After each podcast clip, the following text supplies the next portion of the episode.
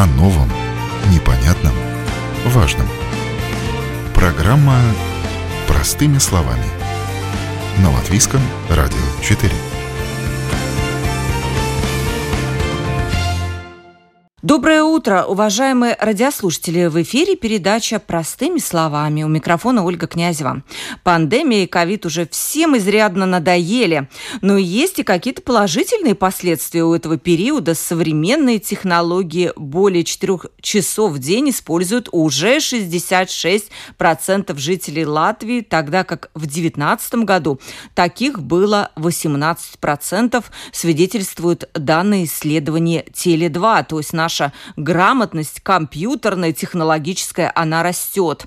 За два года самый быстрый рост потребления технологий произошел среди молодых людей в возрасте от 18 до 20 лет, ну и, как ни странно, пожилых людей в возрасте от 60 до 74 лет. И мы сегодня поговорим о том, как влияют все эти наши гаджеты, все эти умные вещи, придуманные для развлечений, для получения информации на наш ум, на наше психологическое физическое и душевное здоровье. Технологии лежат в основе устройств, которые мы используем ежедневно. И помогают они нам развлекаться, общаться, работать. Ноутбуки, планшеты, смартфоны стали нашими незаменимыми инструментами в нашей жизни. В будущем, кстати, нас ждет еще больше возможностей по мере того, как технологии станут более инновационными, они уменьшатся в размерах, увеличится их производительность и получатся какие-то новые функции, о которых мы, может быть, пока не знаем, но как это все оказывает влияние на нас, на наш мозг, на наше здоровье и так далее. Об этом нам сейчас расскажет клинический медицинский психолог Индра Майоре Душила. Здравствуйте, Индра. Здравствуйте. Вот у вас есть очень интересная точка зрения. Вы считаете, что технологии все-таки не изменили человека как такового, и наш мозг все тот же, что и был 2000 лет назад. Как же такое может быть? Мне кажется, эволюция должна происходить в нашем мозге. Ну да, ну да, ну конечно, э, изменились э, наши навыки. Конечно, мы можем адаптироваться и приспосабливаться. То есть мы можем научиться очень много чего нового. Но по сути структура мозга, нашей нервной системы, она действительно не изменилась. И она меняется очень медленно. Да? И в этом смысле, например, э, ну, слушатели могут подумать, насколько легко менять наши привычки. Да? И нам всем ясно, что это нелегко. Нелегко менять привычки. То есть эм, Эм, но с одной стороны, мы можем учиться новые вещи делать, но когда, и особенно это относится к этой э, ситуации пандемии, когда уровень стресса высокий, да, когда мы переживаем э, внутреннее напряжение, мы держимся за старых привычек, потому что они нас успокаивают, да. И действительно, наш мозг он не изменился. Так же, как мы реагируем, э, реагировали на стрессовые ситуации много тысяч лет назад, также все, все происшествия в нашем теле, в наших эмоциях, на то, как э, включается э, стрессовая система выживания, оно происходит точно так же. Да? И в этом смысле тут, тут, и, тут и проблема выявляется. Потому что то есть наш мозг построен так, чтобы мы выжили в реальности, да, то есть если кто-то на нас нападает, мы знаем, что э, наш мозг очень быстро э, приспосабливается, чтобы мы могли выжить. Но когда мы воспринимаем информацию, которая э, дает нам чувство э, стресса или мы волнуемся от того, что мы слышим, и у нас много поводов волноваться да, в это время, э, тогда э, наше тело реагирует так же. Она реаг... э, оно верит, что э, это этот кризис, что это выживание, оно происходит сейчас реально, несмотря на то, что это просто информация, которую мы получили. Но наше тело интерпретирует эту информацию так, как будто, вот, например, тигр нападает на нас прямо сейчас. Хотя мы понимаем, что это, это неправда. Да? Вот скажите, этом... вот, а, знаете, что интересно? Получается, люди древние, которые с этими тиграми имели дело, там мамонтов надо было убить, притащить в пещеру, как говорится. А у них что? У них не было депрессии? Как вы думаете? Конечно, вам трудно ответить на этот вопрос, потому что вы не жили в то время. Но как вам кажется, у них же был повышенный уровень стресса, а когда ты в этом стрессе живешь, но возникают какие-то проблемы. А кажется, что они были такие, знаете, здоровые, сильные, ничего не боялись. Ну, они тоже приспосабливались, да. И я думаю, в таком смысле, как мы сейчас понимаем, что такое депрессия, я действительно думаю, что депрессии у них не было, да, э, потому что э, мысли, мысли были заняты именно в том, как выживать, да, и приспосабливаться, и отдыхать, когда можно отдыхать, э, возобновлять силы, и идти и делать то, что нужно делать тогда, когда нужно делать, да. Но в, в такое понимание депрессии, как вот сейчас э, мы понимаем, что мы э, подавлены э, таком э, неизбежностью или бессмысленностью каких-то процессов. Я думаю, что не было такого. Да. Вы знаете, интересно все-таки э, перейти к древним временам, к нашим. Вот мне кажется, сейчас информации, ну, столько, сколько, наверное, человек, который сто лет назад жил, он потреблял за год, наверное, то, что мы сейчас потребляем за неделю. И у нас на самом деле, я не знаю, как у вас, но у меня точно есть переизбыток информации и много негативной информации. Как все это влияет на наш мозг? Угу. Да, я думаю, вы совершенно правы, э, потому что, э, ну, э, исследователи говорят, что есть такое, такая вещь, как стресс внимания. Да, то есть вся эта информация, все то, что происходит э, в социальных сетях, то, что э, медии нам представляет, это требует нашего внимания, нашего включения. И это постоянно такое... Э, наша реакция нервной системы, она действительно переутомлена да, то есть наша нервная система перегружена тем, насколько, насколько много чего нам нужно эм, обработать.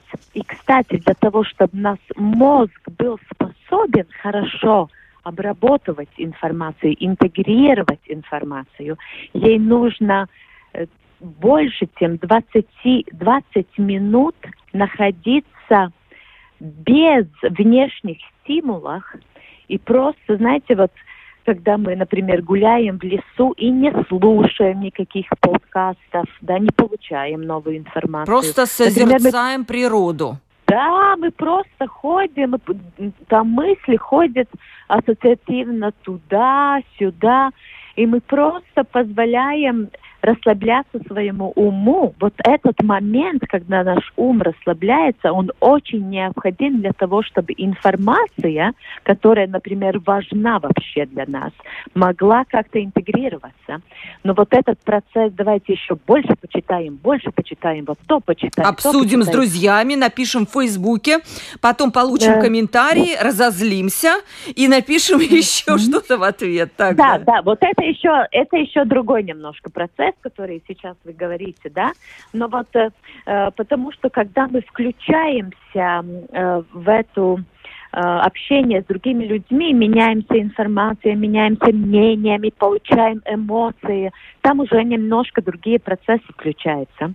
И в этом смысле я действительно хочу э, сказать, что Э, нам нужно осознавать, что продукты, технологии, особенно социальные сети, например, э, компьютерные игры, они построены, они сконструированы таким образом, чтобы удерживать наше внимание э, как, как можно больше. И это удерживание внимания происходит посредством допамина. Допамин – это гормон, который выделяется, э, когда у нас есть вот это соперничество или такое желание себя показать. Доказать? Это, это такое, да, Что-то кому-то, да. Да, да, да, да. И, и, и оно доставляет нам удовольствие. Там есть вот это ощущение драйва, да. И тут нужно действительно понимать, что этот этот гормон действует для того, чтобы мы создавали привычки, хорошие привычки тоже, но потенциально это приводит к зависимости. И мы получается, становимся зависимыми от какого-то уровня допамина, который мы хотим, чтобы был в нашем теле. Это постоянно находиться, знаете, в этом таком состоянии. Ну, что там еще, что там еще. Вот если я это скажу, получу ли я обратно какую-то реакцию. Да? Немножко вот такое э, подвешенное э, повышенное такое состояние, и мы становимся зависимыми от этого. И в этом смысле нам нужно быть очень осознанными и понимать, что э, нужно э, э, соблюдать и для нас, взрослых, какие-то правила, как мы используем интернет и технологии. И, конечно, нужно контролировать детей и подростков, как они используют технологии. Это отдельная тема, мы обязательно вернемся чуть-чуть позже. Знаете, какая интересная фраза ваша мне очень понравилась, что вот вы сказали 20 минут нужно э, мозг расслабить. И э, действительно, это так невероятно трудно сделать. Вот попробуйте, дорогие радиослушатели, не думать ни о чем в течение пяти минут. Я просто уверена, что если у кого-то и получится, то это получится с большим трудом. Потому что ровно через минуту мысли начинают лезть в голову сами через закрытую дверь, как говорится, да? Да. И очень трудно не думать ни о чем. Вот быть здесь и сейчас, идти по лесу и не пытаться вспомнить, что вот, а, с утра у нас, оказывается, там, ну, не знаю, новые ограничения ввели в государстве а не думать ни о чем. Mm-hmm. Есть какие-то практики вообще, вот, э, Индра, какие-то практики, как расслаблять мозг? Э, ну, конечно, классика – это практики осознанности, да. Бывают люди называют их медитацией. Э, то есть, действительно, мы обращаем внимание на сенсорный наш опыт, то, как мы идем, то, что мы видим, что мы слышим, как воздух, да, как наше обаяние, как мы переживаем, что, как мы слышим звуки природы, или даже если мы дома, конечно, мы можем смотреть, э, слушать, э, ощу, ощутя, ощущ, ощущать свое да. тело, да, и когда мы замечаем, что опять ум ушел там разрешать какие-то актуальные проблемы, мы возвращаем свое внимание обратно к тому, чтобы замечать и быть в контакте с тем, что действительно здесь и сейчас происходит. Да? Да, Конечно, и... это требует тренировки, но э, это есть э, методика, которая очень хорошо работает. Это правда? Или еще какой-то, я не знаю, может быть, я неправильным способом э, действую, я стараюсь мечтать. То есть представляю себя где-то в приятном месте, как я где-то там отдыхаю, и хотя бы я не думаю, я понимаю, может быть, это не совсем правильно, но я хотя бы не думаю о проблемах, о каких-то задачах, вот, чтобы мозг напрягался, как говорится. Вот очень важный вопрос – как информация, технологии, развитие их может повлиять на наше здоровье и самочувствие? Как уже понять, что ну где-то какая-то проблема возникает? Например, перестаешь спать, начинаешь как-то угу. быть раздражительным. Как? Какие признаки? Угу. Да, да. Э, ну, я бы хотел, э, то есть, так, я, я начну сначала. Эм, хорошо, если мы имеем навыки наблюдения за собой. Да, это тоже называется осознанностью, что мы вообще замечаем, что с нами происходит. Конечно, тогда мы можем заметить, что, например, трудно концентрироваться, да, или действительно становимся более раздражительными, или постоянно у нас ощущение усталости и уже не можем справляться как-то хорошо ну, с теми задачами, которые у нас, э, ну, которые наши задачи. Конечно, сон тоже, качество нашего сна очень такой явный признак, к которому нужно обращать внимание. Потому что когда нервная система перегружена, это э, отзывается на качество сна, и тут уже эта цепочка продолжается, потому что если у нас плохой сон, тогда наша нервная система не возобновляет энергию, да? То есть если мы плохо спим, мы хуже можем эм, справляться опять с такой эмоциональными происшествиями или держать какое-то э, эмоциональное напряжение. То есть уже такое э, ваверс ритенс, да? Угу. Белка как белка в колесе. Так, да, да? белка в колесе. Да, да, да, да. Да, да, то есть э, э, наша раздражительность то есть, э, ну, как мы себя чувствуем, чувствуем ли мы себя бодрыми, э, энергичными, способными справляться, эм, как мы чувствуем в своем теле, например, просыпаемся ли мы с утра, и мы чувствуем себя отдохнувшимся или нет, и качество сна, да, то есть такие такие аспекты, которые, нужно проверить. знаете, меня вчера, вот я буквально прочитала новость о том, что у нас две трети педагогов в Латвии уже рассказали о синдроме выгорания. И, наверное, это тоже признаки такие же, как вы считаете, или, может быть, что-то другое, когда они уже даже готовы уйти с работы, потому что, ну, не могут больше. Да, да. Конечно, выгорание э, – это уже э, одна степень глубже, потому что действительно э, такое истощение нервной системы, истощение тела, истощение нервной системы, просто больше нету сил. И потому что нету сил, больше нету интереса. И когда вот если мы замечаем, что у нас уже не интересно, нам не хочется ничего то, что нам нравилось когда-то, это тоже приз, э, признак истощения. И вот смотрите, Полмира живет на антидепрессантах в Америке. Я так где-то статистику видела, чуть ли не каждый третий. И у нас в Латвии довольно-таки популярно э, такое э, решение проблемы, когда ты приходишь э, к доктору, говоришь, что у тебя там болит голова, у тебя может быть э, какая-то легкая депрессия, и тебе моментально выписывают антидепрессанты. Это правильно? А, я думаю, что я думаю, что первый шаг пытаться все-таки справляться эм, с аспектами, с которыми мы сами можем прилагать усилия. Начинать от того, что значит хорошо заботиться о себе.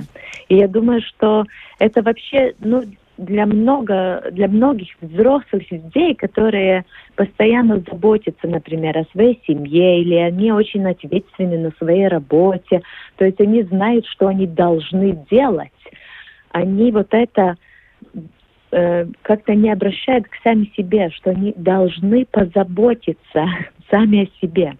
И если вот э, обращать внимание к своим потребностям и отвечать своим потребностям, да, заботиться об э, необходимостях физического здоровья, гулять, дышать свежий воздух, да, действительно дать себе возможность расслабляться, получать удовольствие, да, ну, вот такое, какое возможно. Конечно, тут каждый взрослый ищет, ну что же возможно, как это, как это мы можем этого получить, да, заботиться о своих эмоциональных потребностях, быть в контакте с другими людьми, э, э, ну, конечно, соблюдая социальную дистанцию, но поддерживать э, коммуникацию, да, не быть в изоляции.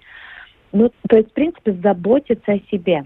И если уже есть такое состояние, в котором кажется, что у меня нет ресурса для того, чтобы позаботиться о себе, тогда, конечно, стоит искать поддержку у э, психологов, врачей, семейного врача, потому что, ну, действительно, ну, нам всем трудновато, нам всем трудно сейчас.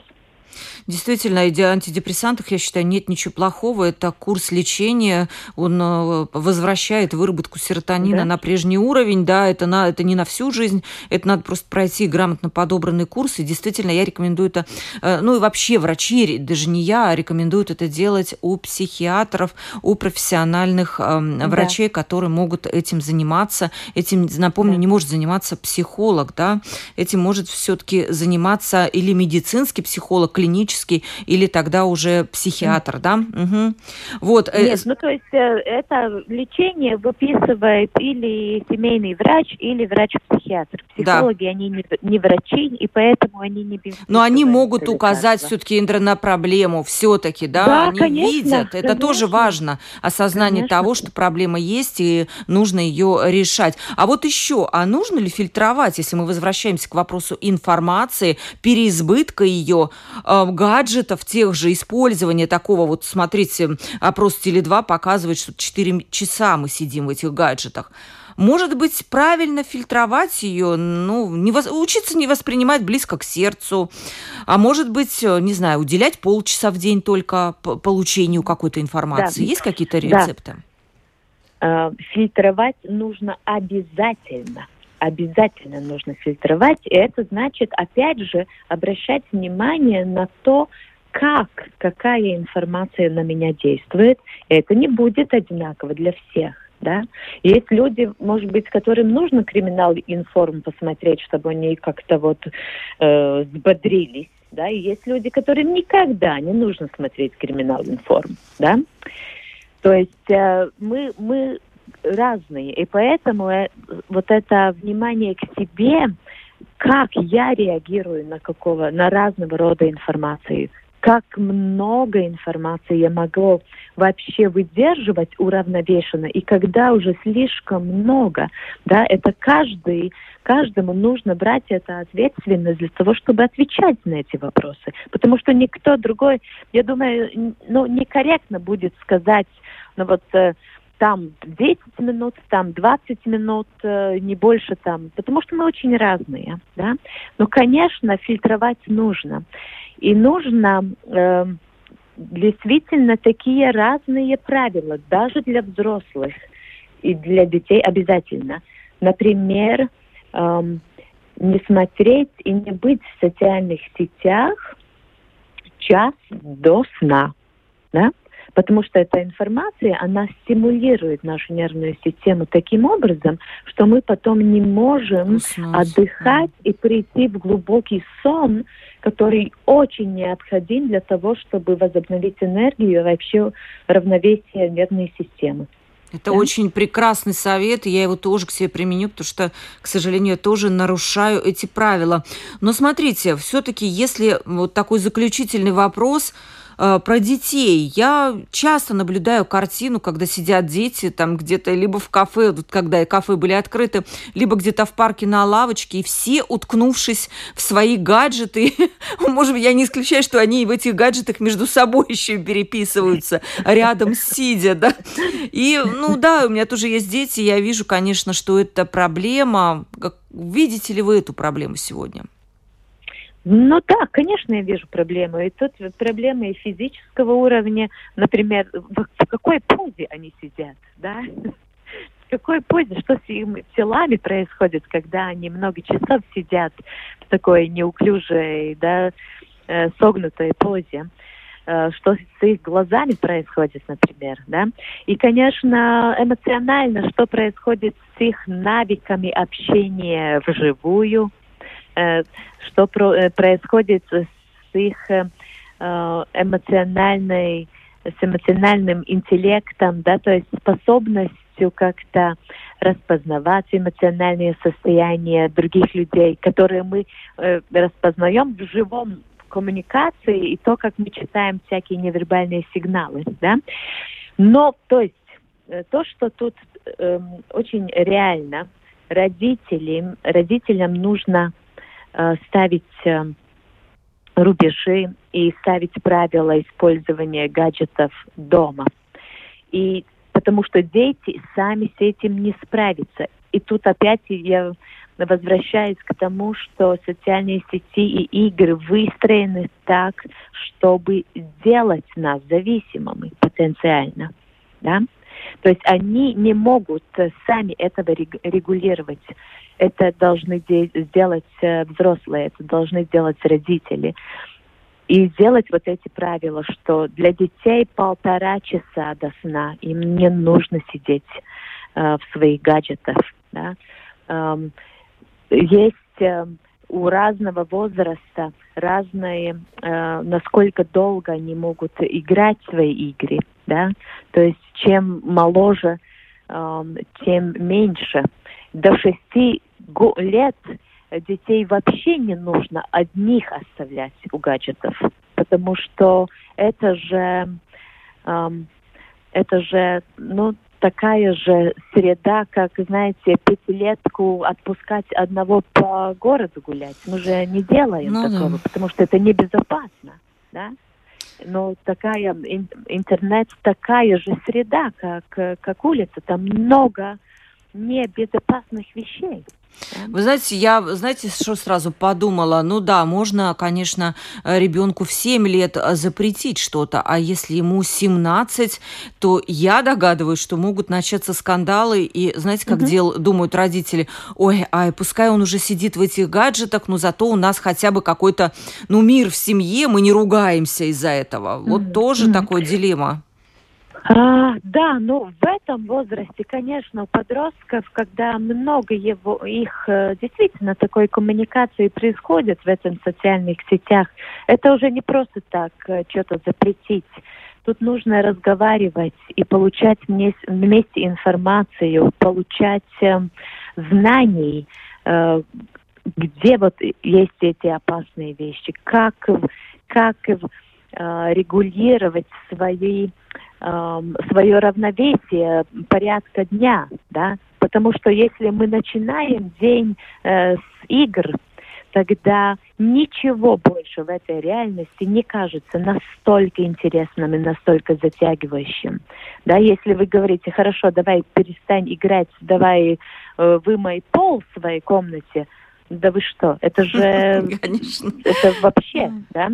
И нам нужно э, помогать детям понимать, как это работает, как это работает, что мы затягиваемся и как, э, как этот допамин работает в нашей системе. И сделать то, что нужно сделать, наши ответственности перед учебой, перед работой сделать до того, как мы начинаем э, играть или открывать социальные сети. Да? То есть делать дело потом – и потом награждать себя этим э, удовольствием, но не наоборот.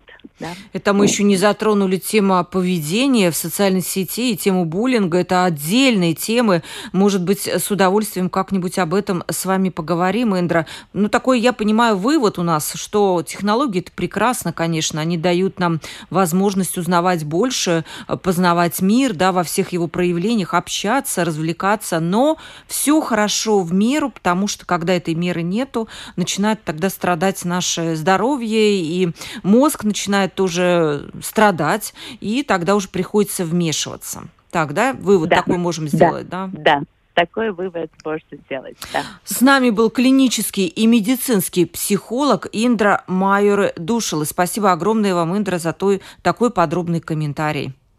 Угу. Спасибо. До свидания. До свидания. Сейчас с нами на связи будет еще один эксперт, э, руководитель по маркетингу компании Теле2 Илза Жукова. И там мы просто посмотрим, как вообще э, у компании есть наблюдение, как вот э, эволюция, можем так даже сказать, гаджетов, как она влияет уже на нас, куда мы движемся в технологическом прогрессе и вот к чему можем прийти. Небольшой комментарий еще получим от Илзы. Здравствуйте. Только что поговорили с Индрой э, Майер и Душелы. Да, прекрасно. Да. Она рассказала с точки зрения психологии, как влияет э, на наш мозг, на наше самочувствие и на наши привычки, кстати, развитие да, да, да. технологий и так далее. Но от вас было бы очень интересно узнать, эволюцию технологий. Как вообще наши жители к, к этой эволюции привыкают, привыкают ли они, и куда нас все это вообще-то приведет? Да, э, если мы смотрим, тогда э, это э, исследование показало, что мы стали на гораздо больше использовать мобильные технологии, да. Эм, больше четырех часов в день используют уже 66 жителей Латвии. Это очень много. 66% жителей Латвии. Э, мы делали тоже опрос два года назад. В 2019 году, когда мы э, начали эту тему э, э, э, об осмысленном использовании интернета, да, и тогда 4 часа и больше использовали только 18 процентов. процентов. Так что, видите, за два года э, от 18 до 66 процентов, да, это вырос интернета. Это очень много. И, ну да, э, за эти два года самый быстрый рост, если мы смотрим, э, были э, среди молодых людей, да, это связано с, э, я думаю, с дистанционным обучением, не все знаем, да, и тоже пожилых людей в возрасте до, от 60 до 74 лет. Да. А у них-то почему? Молодые люди, понятно, они учатся, у них выбора другого нету. А как вот объяснить, вот пожилые люди, может быть, у них стало просто меньше общения в реальной жизни, но они не могут больше там встречаться с друзьями. И тогда, ну, ну хоть как-то, что-то как-то вот э, действительно найти ну, развлечения в социальных сетях где-то. Ну да, э, люди пережили множество. Если мы смотрим так на историю, да, на, на, на нашу, да, так что э, мы смотрим, люди пережили множество разных э, трансформаций, да, технологических. И э, индустриальная революция уже начиналась где-то э, несколько сотен лет назад. Все эти пароходы, железные дороги, машины, все электрическое. И сейчас мы э, действительно живем в эпохе такого развития интернета, да.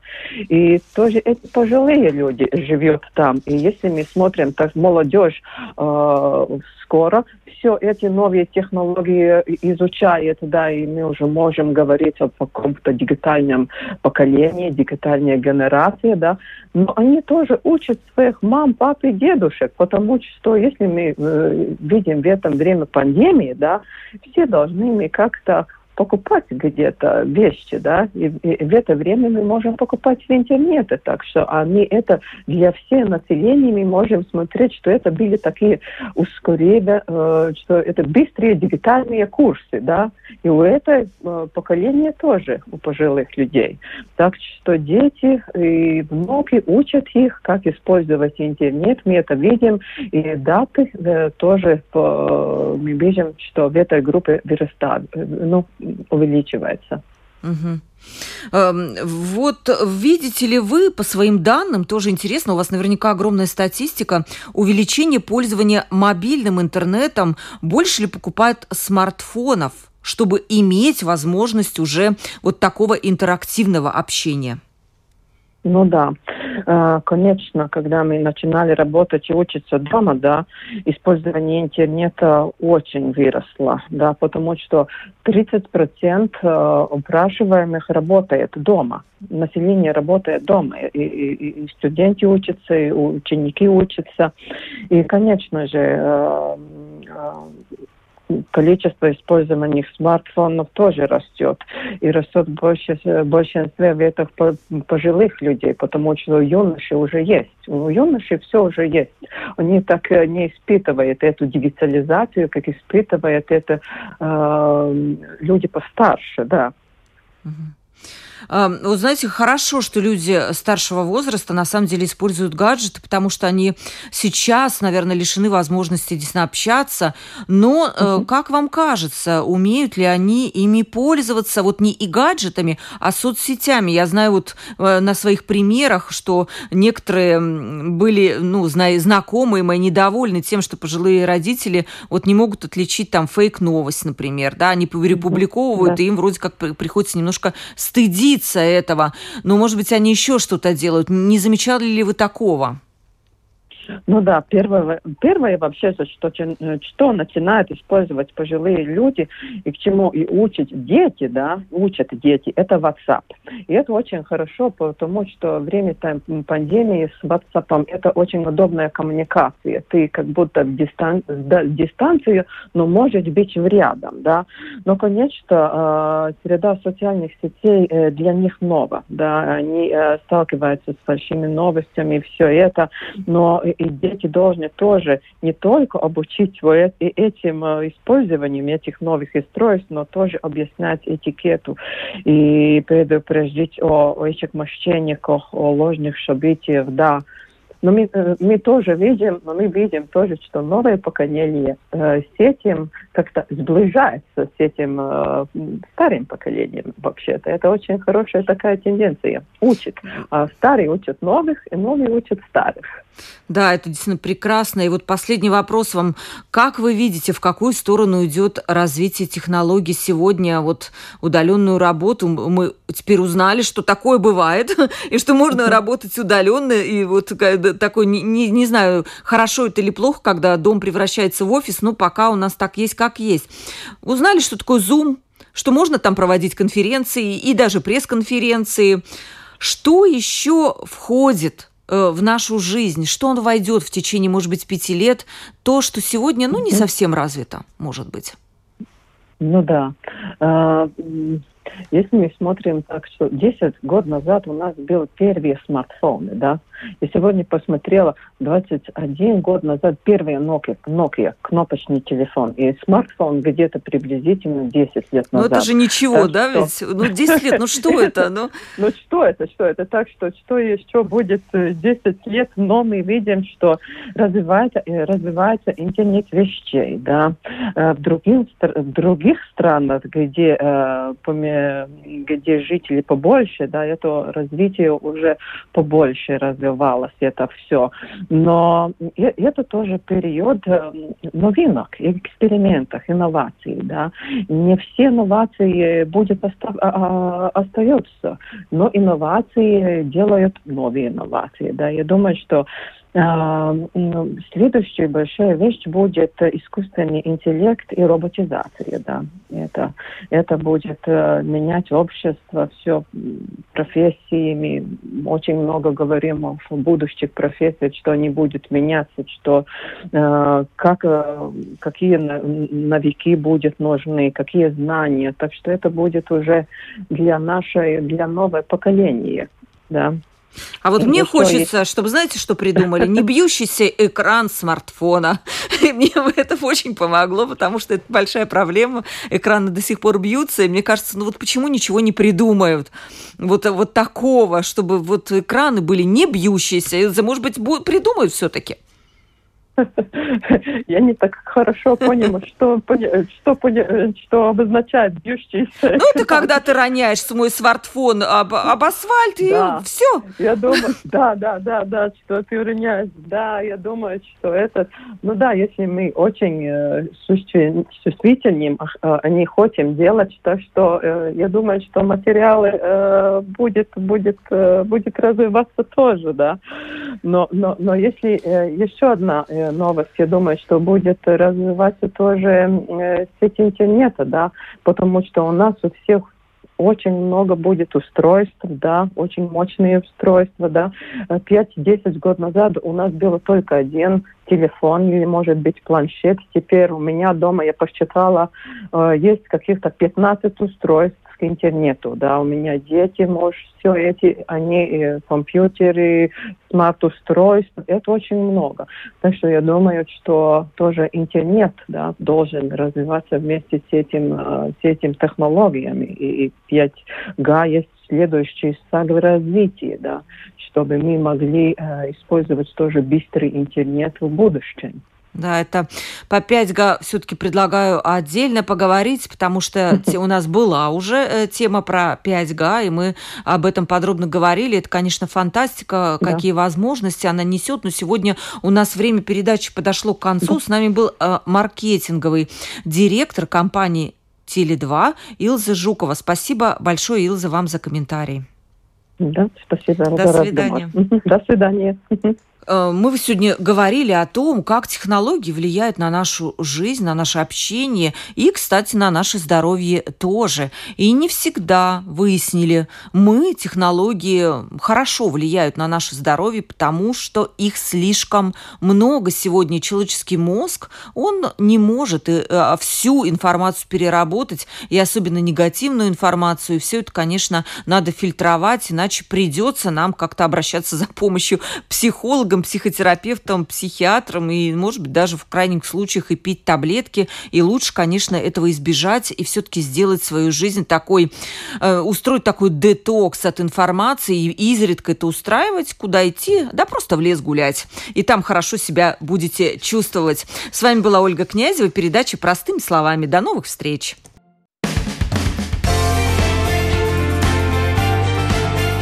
О новом, непонятном, важном.